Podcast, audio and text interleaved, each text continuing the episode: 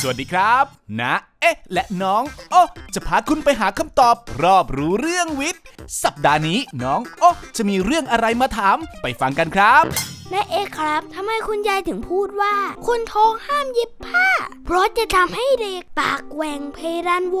เรื่องนี้จริงหรือเปล่าครับ อืม เรื่องนี้อาจมีความเป็นไปได้เล็กน้อยนะครับ ยังไงเหรอครับแม่เอ๊ะก็เนื่องจากสมัยโบราณเรายังไม่มีไฟฟ้าในเวลากลางคืน จึงอาศัยแสงไฟจากเทียนหรือตะเกียงในการทำงานเย็บผ้าหรือปะชุน แต่เนื่องจากแสงสว่างไม่เพียงพอ จึงห้ามสตรีมีคันเย็บผ้าตอนกลางคืน เพราะเกรงว่าเข็มจะตำมือแล้วเกิดอาการอักเสบติดเชื้อบาดทะยักจนอันตรายถึงชีวิตได้นะครับ เนื่องจากการแพทย์สมัยนั้นเนี่ยยังไม่ทั่วถึง และยังไม่พัฒนาเท่าปัจจุบันนั่นเองครับ แล้วเกี่ยวข้องกับโรคปากแหว่งเพดานโว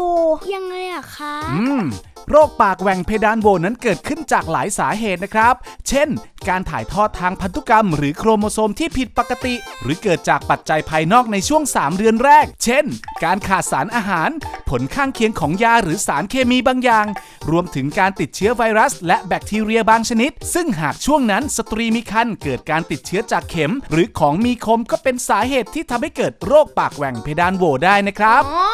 อย่างนี้นี่เอง ขอบคุณครับนะเอ๊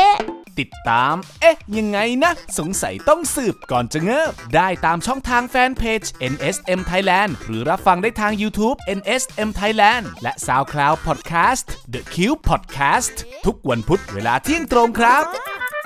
เอ๊ะ ยังไงนะซีซั่น